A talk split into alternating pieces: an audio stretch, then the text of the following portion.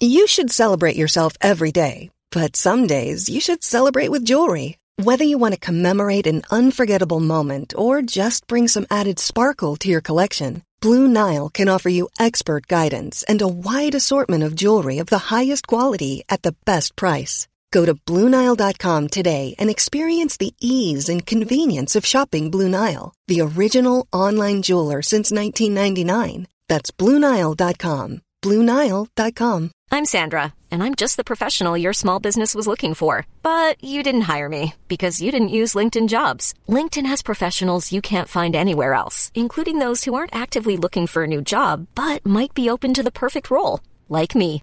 In a given month, over 70% of LinkedIn users don't visit other leading job sites. So if you're not looking on LinkedIn, you'll miss out on great candidates like Sandra. Start hiring professionals like a professional. Post your free job on linkedin.com/people today.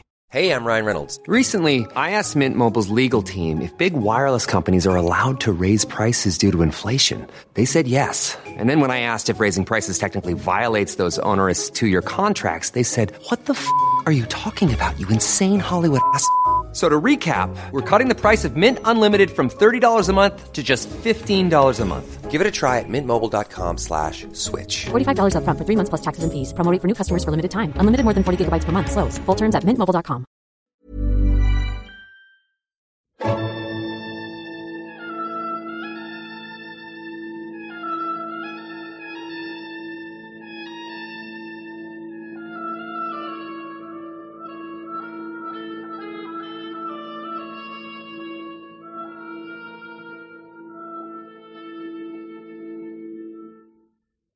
سلام.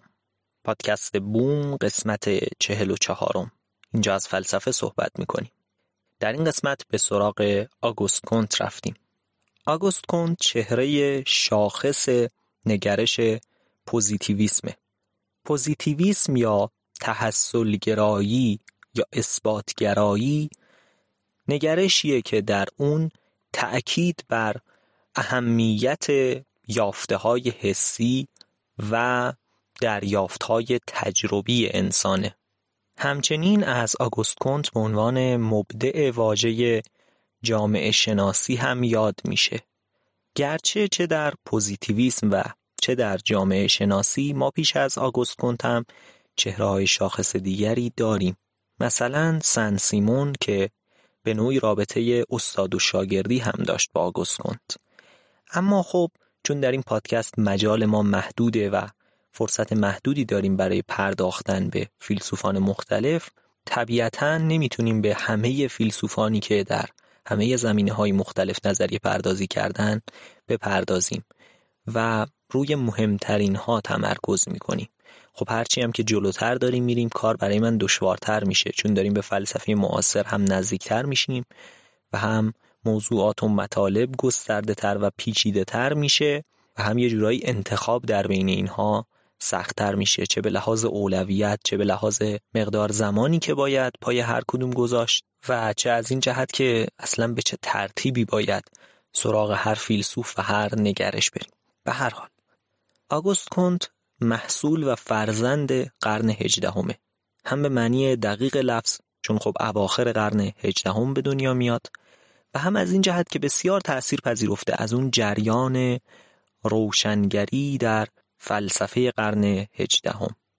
از یک طرف متأثر از فیلسوفان دوره روشنگری فرانسه است و از یک طرف علاقمند به فیلسوفان تجربه گرای انگلیسی.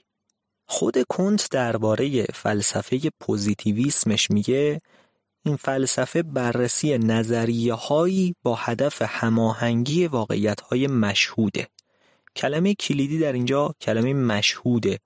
یعنی واقعیت های حسی که شدیداً مورد تاکید آگوست کنت بود و می‌خواد یک نظریه‌ای تعلیف کنه برای اینکه بتونه واقعیت های حسی و تجربی انسان رو تحت یک نظریه کامل در بیاره.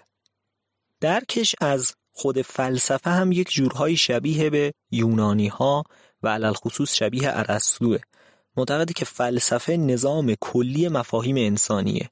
شاید فلسفه رو یه مقدار گسترده تر از بقیه در نظر می‌گیره و شعن خیلی بالایی براش قائل میشه. معتقده که فلسفه علم همه چیزه و در هر موضوعی دخالت می‌کنه. همونطور که گفتم آگوست کنت از تجربه گرایان انگلیسی تأثیر میپذیره و علل خصوص به هیوم خیلی ابراز ارادت می‌کنه. اما اون شک عمیق هیوم رو هم نمیپذیره و کاملا پایبند به عقل سلیم یا حالا به تعبیر ترجمه تحت لفظی بخوایم بکنیم به حس مشترکه. این اصطلاحیه که خیلی پرتکرار هم است در فلسفه. یعنی پایبند بودن به درکی که عموم مردم همه مردم از جهان پیرامون خودشون دارن و بر هر انسانی که عقل سالم داشته باشه لازم می‌دونن که این موارد اولیه رو بپذیره. و اون شک مطلق شک فلسفی خب طبیعتا در حس مشترک عموم یا در اون عقل سالمی که اونها تعریف می‌کنن در نمیاد. اگر کسی بگه من مطمئن نیستم که جهان پیرامون من وجود داشته باشه شاید همش تو ذهن منه طبیعتا عموم این رو نمیپذیرن. و یک سری از فیلسوفان من جمله آگوست کنت هم پایبند هستن به این عقل سلیم. اون شک هیومی رو چندان جدی نمی‌گیرن. میگه همین چیزهایی که مشهود برای انسانها در ساحت اون عقل سلیم اینها رو من میپذیرم و در اینها لازم نمی‌بینم که شک بکنم. کنت تنها در حیطه ماورا و طبیعه است که شکاکانه عمل می‌کنه. فقط در متافیزیک خیلی شکاکانه عمل می‌کنه. و به امور متافیزیکی خوشبین نیست و اصلا باورمند نیست. اعتقادی نداره به هیچ امر ماورا و طبیعی به زعم خودش. و چندان هم درگیر جزئیات بحث های فلسفی که حول محور اینها شکل گرفته تا همون عصر نمیشه. خیلی راحت عبور می‌کنه و زیاد پایبند نیست به بحث های فلسفه اسکولاستیک و خیلی علاقه ای نشون نمیده به اینها. خب وقتی ماورا و طبیعه رو نفی می‌کنه پس به چی پایبنده؟ یعنی این جنبه سلبی تفکرش بود. حالا جنبه ایجابیش چیه؟ به چی علاقه داره و چطور فکر می‌کنه؟ در واقع آگوست کنت تاریخ بشر رو به سه دوره تقسیم می‌کنه. و میگه دوره اول یک دوره ربانی یا الهیه. دوره ای که انسانها پیرو دین و مذهب خودشون هستن. حالا در هر شکلی. یعنی تمایز هم قائل میشه بین مثلا اون ادیان بت پرستی اولیه تا ادیان توحیدی متأخرتر. و معتقده که در این دوره انسان ابهام هایی که در طبیعت داره سوالاتی که براش ایجاد میشه و چیزهایی که براش عجیبه رو با دین جواب میده. مثلا وقتی که مینه رعد و برق اتفاق افتاد میگه که خب این اتفاق از کجا نشی شد؟ و بعد جوابی که میده میگه که خدای رعد و برق این رو ایجاد کرد. دوره دوم تاریخ بشر دوره ماورا و طبیعیه یا دوره متافیزیکیه که البته مقصودش از این دوره مثلا فیلسوفانی که گرایش به الهیات داشتن مثلا فیلسوفان قرون وسطا فیلسوفان اسکولاستیک منظورش اینها نیست و مقصودش به نوعی فیلسوفان متافیزیکیه که شاید اصلا پایبندی هم نداشته باشن به اون دوره ربانی. مثلا شاید فیلسوفان ایدئالیسم آلمان بتونه مد نظرش باشه. مثلا فیلسوفانی که از روح مطلق و روح تاریخ و حقوق اساسی بشر حقوق ذاتی بشر صحبت می‌کنن. حالا در ادامه اینو توضیح خواهم داد.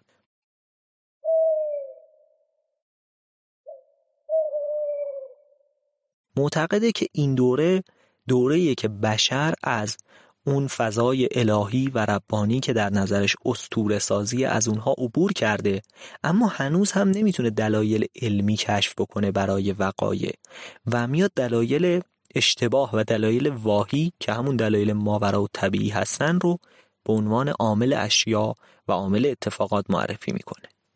دوره بعدی که تحقق جامعه ایدئال مد نظرشه دوره پوزیتیویستی یا دوره تحصلیه که در این دوره انسان به علم امروز به علم دقیق دست پیدا می‌کنه و با این علم می‌تونه پاسخ درست و دقیق به پدیده ها و وقایع بده و از جهان اطرافش درک درست داشته باشه. در دوره های قبل اشتباه فکر می‌کردن و الان تازه بشر داره علت درست وقایع رو کشف می‌کنه.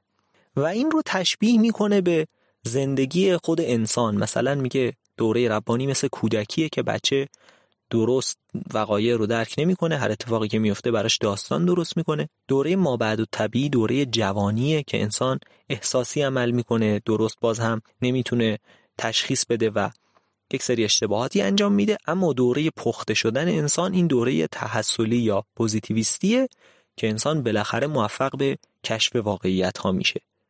البته این نظریه آگوست کند با انتقاداتی هم مواجه شده. معتقدان مذهبی که هرگز نمی‌تونستن با چنین نظریه کنار بیان.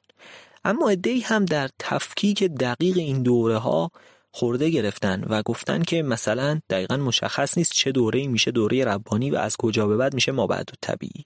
یا اینکه خیلی از علوم در همون دوره‌ای که ایشون بهش میگه دوره ما بعد و طبیعی یا دوره حتی ربانی گسترش پیدا کردن و کشف شدن و اینطور نیست که دقیقا از یک جایی به بعد تازه بشر شروع به فعالیت علمی کرده باشه.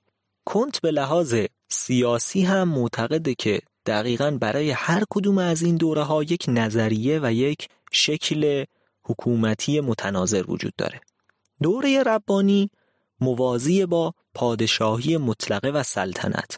یعنی در این دوره همونطور که انسان میگه خدایان دارن امور رو به گردش در میارن یک خدایی هم روی زمین قرار میده و پشت سر اون پادشاه حرکت می‌کنه. هیچ تردیدی هم به خودش راه نمیده و اصلا این حق رو به خودش نمیده که بخواد درباره درست و غلط سیاست ورزی ها فکر بکنه. دوره ما بعد و طبیعی دوره که انسان ها به نظریاتی مثل حق مردم یا دموکراسی یا آزادی خواهی و اینها رو میارن. شاید مثلا دوره انقلاب فرانسه. یا مثلا حالا که ایدالیسم آلمان رو مثال زدم برای این دوره میشه اون نظریات دولتی که فیلسوفانی مثل فیشته یا هگل داشتن رو هم مثال زد. در این دوره انسان ها یک سری نظریه هایی تبیین می‌کنن برای اینکه به حق مردم تأکید کنند در مقابل مثلا پادشاهان و کلیسا. اما اینها هم پایه علمی نداره غالبا. یعنی چندان تمایلی نداره کنت به تایید نظریه‌ای مثل حق آزادی برای مردم. میگه این حقوقی هم که قائل میشن برای مردم غالبا من درآوردیه و پشتوانه علمی نداره. اما در دوره تحصلی و در دوره پوزیتیویسم اتفاقی که میفته در عرصه سیاست اینه که با توجه به صنعتی شدن جامعه که نتیجه رشد علوم هست یک درک بالاتری هم در مردم به وجود میاد. سطح فهم و سطح بینش مردم نسبت به جامعه بالاتر میره و در این دوره هم اخلاق به کمال می‌رسه. هم انسانها در پی استثمار و زور گفتن به همدیگه خود به خود نخواهند بود و خیرخواهانه عمل خواهند کرد. و هم از اون نظریات حق اولیه انسانها فاصله می‌گیرن و به دنبال منفعت جمع میگردن و چندان تأکیدی ندارن روی اینکه حالا حق دقیق انسان چیه. چون این حقها فقط مابعد و طبیعی متافیزیکیه و پشتوانه علمی نداره. این خودش از عجیب ترین قسمت های نظریه آگوست کنته که معتقد صنعتی شدن جامعه و رشد علوم خود به خود منجر به بهبود وضعیت اخلاقی جامعه میشه و اصلا خیرخواهی و اخلاق توسعه پیدا می‌کنه موازی با اینها. و نمی‌دونم شاید مثلا واکنشش به پدیده ای مثل استعمار چی می‌تونست باشه. اینکه مثلا انسانها در یک دوره در محدودی اروپا رشد کردن و رفتن ملت های دیگر رو تحت سیطره خودشون قرار دادن و به اسم اینکه حالا مثلا ما اون توسعه رو به اونجا هم ببریم اتفاقا یه جاهایی سوء استفاده کردن و چیزهایی مثل بردهداری پیش اومد. خب این نظریه در بستر تاریخی خودش خیلی عجیب به نظر میاد. از سوی دیگه کنت برای این بهبود و رشد اخلاقی در جامعه علمی و صنعتی که مد نظر داشت یه برنامه و یک ایده جدید هم ارائه کرد. و اون ایده پایگذاری یک دین جدید بود که به عنوان دین انسانیت خودش معرفیش می‌کرد. یعنی یک جورایی خودش رو در زمینه پیامبر می‌دونست. و خیلی با افتخار و به نوعی با تکبر هم از این قسمت نظریش یاد می‌کرد و می‌گفت انسانها در آینده بابت این خیلی از من سپاسگزار خواهند بود و نام من رو به نیکی به یاد خواهند آورد. و می‌خواست یک دینی پایه گذاری کنه که حالا همین با عنوان دین انسانیت که مبناش بر پایه همین ستایش علم و پیشرفت صنعتی و از سوی دیگه خیرخواهی و پیگیری منافع جمعی باشه. خود این قضیه خیلی نظریش رو عجیب تر می‌کنه. خب این دین انسانیت خود این کلمه انسانیتش معلوم نیست یعنی چی و خود این هم یک قید متافیزیکیه که داره به قضیه اضافه می‌کنه با وجود این همه خورده که می‌گیره به فیلسوفان ما بعد و طبیعی قبل از خودش. و معلوم نیست که با کجای نظریه علمی مثلا به انسانیت می‌رسه.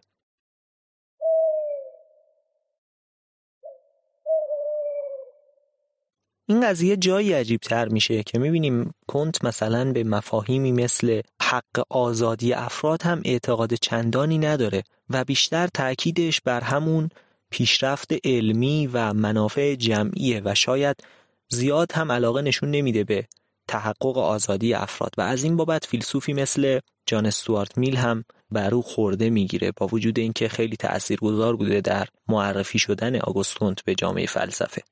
نقش مهم دیگری که آگوست داره اینه که جز اولین افرادی بود که سعی کرد علوم رو ردبندی کنه و از اولین فیلسوفان علم و پیشروان فلسفه علم جدید بود. کنت معتقد بود که علوم باید بر اساس پایه‌ای و مجرد بودن دستبندی بشن یعنی ما باید ببینیم کدوم علوم از همه اساسی تر و پایه‌ای تر و از طرفی از همه مجردتر هستند یعنی به ذاته می‌تونن مورد بررسی قرار بگیرن و وابسته به علم دیگری نیستن. علمی که مرجع علوم دیگه باشه و علوم دیگه مرجع او نباشن می‌تونه علم پایه‌ای تری باشه. و در اینجا شش علم پایه‌ای رو معرفی می‌کنه. شش علم پایه آگوست کنت عبارتند از ریاضی، اخترشناسی، فیزیک، شیمی، تنکارشناسی، زیست شناسی و جامعه شناسی کند معتقده که در هر کدوم از این علوم یک روش خاص باید پی گرفته بشه و اینطور نیست که ما یک راه کلی داشته باشیم و همه این علوم رو بتونیم با اون الگوی کلی درشون تحقیق کنیم و به نتیجه برسیم.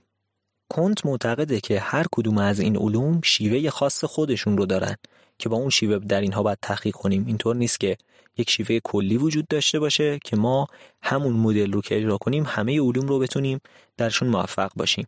خب اینجا یک نقطه افتراقیه بین کنت و بعضی از هم اسران خودش من جمله همین سن سیمون که بیشتر دنبال یک پارچه کردن روش علمی بودن. می‌خواستن یه روشی کشف کنن که توی همه علوم ما با اون روش بتونیم به نتیجه برسیم. البته مقصود این نیست که روش کنت هیچ نقطه انسجامی نداره. در واقع کنت میگه در همه علوم هدف درک هماهنگی واقعیت هاست. یعنی ما این واقعیت های جزئی که در علوم کشف می‌کنیم باید یک نظامی رو بتونیم تعریف کنیم که بتونه اینها رو با هم هماهنگ کنه و ما همه مشاهداتی که داریم با همدیگه بخونه. اینطور نباشه که نظریه ما استثناء و نقطه تناقض داشته باشه. اما مثلا معتقده که در بعضی علوم آمار خیلی مهمه در بعضی علوم آزمایش لازمه در بعضی ها هم مثل جامعه شناسی زیاد نمیشه بیای آمار بگیری آزمایش کنی بیشتر باید به تاریخ نگاه کنی ببینی چطور پیش رفته و با اون مشاهدات می‌تونی نظر کلی بدی. پس نمیشه مثلا در علمی مثل ریاضی و مثلا فیزیک بیا یک روش مشابهی مثل زیست شناسی یا جامعه شناسی رو در پیش بگیری. هر کدوم از اینها روش خاص خودشون رو دارن. منتها در همه اینها هدف اینه که به یک هماهنگی از واقعیت ها برسیم و بتونیم این هماهنگی رو درک بکنیم. جامعه شناسی نزد کنت جایگاه ویژه‌ای داره. چرا؟ چون معتقده که در این دوره‌ای که گذار داره اتفاق میفته از اون مراحل قبلی به مرحله علمی و علم انقدر داره رشد می‌کنه طبیعتا باید جامعه هم پا به پای این پیش بیاد و مردم باید این وضعیت جدید رو بپذیرن و برای اینکه بشه مردم رو متقاعد کرد به سرنهادن به نظریه های علمی و پایبند بودن به آخرین یافته های علمی طبیعتا باید بشه مردم رو هدایت کرد و مردم رو راهبری کرد به یک سمت خاص. و این شیوه جز با علم جامعه شناسی محقق نمیشه. ما باید جامعه رو بشناسیم تا بتونیم متحولش کنیم. خب این متحول کردن جامعه وقتی دغدغه کنته طبیعتا جامعه شناسی ارزش خاصی پیدا می‌کنه. کنت معتقده که جامعه شناسی دو روش و دو الگو دو رویکرد خیلی اساسی داره. رویکرد اول ایستایی شناسی یا ایستا شناسیه و رویکرد دوم پویایی یا پویا شناسی. روی کرده اول که ایستا شناسی در واقع پایه‌ای تره و یه جورایی مرتبط با زیست شناسی یعنی یه جورایی می‌خوای اون ذات اساسی که بین همه انسان ها مشترکه رو کشف کنی و ازش درک پیدا کنی. این نکته مهمیه که کنت اعتقاد داشت همه انسان ها در همه جوامع و در همه شرایط یک ذات مشترکی دارن و اینطور نیست که از همه جهت با هم فرق کنن. یه ذات مشترک دارن یک سری نقاط افتراق با هم دیگه پیدا می‌کنن. و این ایستایی شناسی میشه مطالعه قوانین همبستگی مطالعه قوانینی که انسانها رو شبیه به هم می‌کنه. اون قوانینی که بین همه مشترکه. و این علاوه بر این که مرتبط با طبیعت انسانه یه جورایی هم با سیاست و نظم ارتباط پیدا می‌کنه. یعنی ما وقتی تمرکز می‌کنیم روی نقاط اشتراک انسانها می‌تونیم یک نظمی به وجود بیاریم و یک قاعده بذاریم که همه انسانها از اون پیروی بکنن. و این میشه همون علم سیاست علمی که می‌خواد همه انسانها رو یک دست کنه و تحت انقیاد یک نیروی واحد در بیاره. معتقده که ارسطو پیشرو ایستایی شناسی در جامعه شناسیه و البته معتقده که زیاده از حد تاکید کردن بر این روش در جامعه شناسی منجر به تحجر و زورگویی و استبداد میشه منجر به پدیده مثل بردهداری در یونان میشه که ارسطو هم تاییدش می‌کنه. و در مقابل این باید چی وجود داشته باشه که تعدیلش کنه؟ پویایی شناسی یا پویا شناسی در جامعه؟ که این قوانین محرک جامعه قوانینی که جامعه رو می‌تونن متنوع بکنن و از سوی دیگه جامعه رو به حرکت در بیارن دست به خلاقیت و اتفاقات جدید بزنن در جامعه. بر این قواعد تاکید داره و این رو مرتبط می‌دونه بیشتر با اخلاق نسبت به سیاست. چون در اخلاق یک جای فکر کردن شخصی جای تصمیم گیری وجود داره. اما در سیاست خب طبیعتا مسئله تحت یک کل آوردن افراده. اما در اخلاق خب بحث اینه که شما خود تصمیم بگیری و ببینی که کدوم رو درست ارزیابی می‌کنی و کدوم رو غلط. این خلاصه ای از نظریات فلسفی آگوست کنت فیلسوف فرانسوی قرون هجدهم و نوزدهم بود. خوشحالم که این قسمت رو تا آخر شنیدید. جا داره تشکر ویژه بکنم از کسانی که در این مدت حامی مالی پادکست شدن. لطف و اعتماد شما به و جبران شدنی نیست و فقط این تشکره که از من برمیاد. همچنین باید تشکر کنم از کسانی که کانال یوتیوب بوم و بیشتر رو هم در این مدت دیدن و از محتوایی که در اونجا من می‌ذارم هم استفاده کردن. و طبق معمول خوشحال میشم اگر که نظراتتون رو برام بنویسید و با من در ارتباط باشید. تا قسمتی دیگر روزگارتون خوش Hey, it's Danny Pellegrino from Everything Iconic. Ready to upgrade your style game without blowing your budget? Check out Quince. They've got all the good stuff, shirts and polos, activewear and fine leather goods, all at 50 to 80% less than other high-end brands. And the best part? They're all about safe, ethical and responsible manufacturing. Get that luxury vibe without the luxury price tag. Hit up quince.com slash upgrade for free shipping and 365 day returns on your next order. That's quince.com slash upgrade.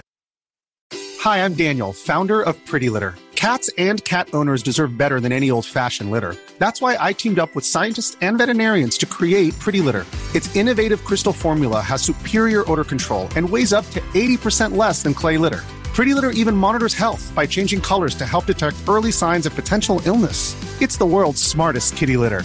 Go to prettylitter.com and use code ACAST for 20% off your first order and a free cat toy. Terms and conditions apply. See site for details.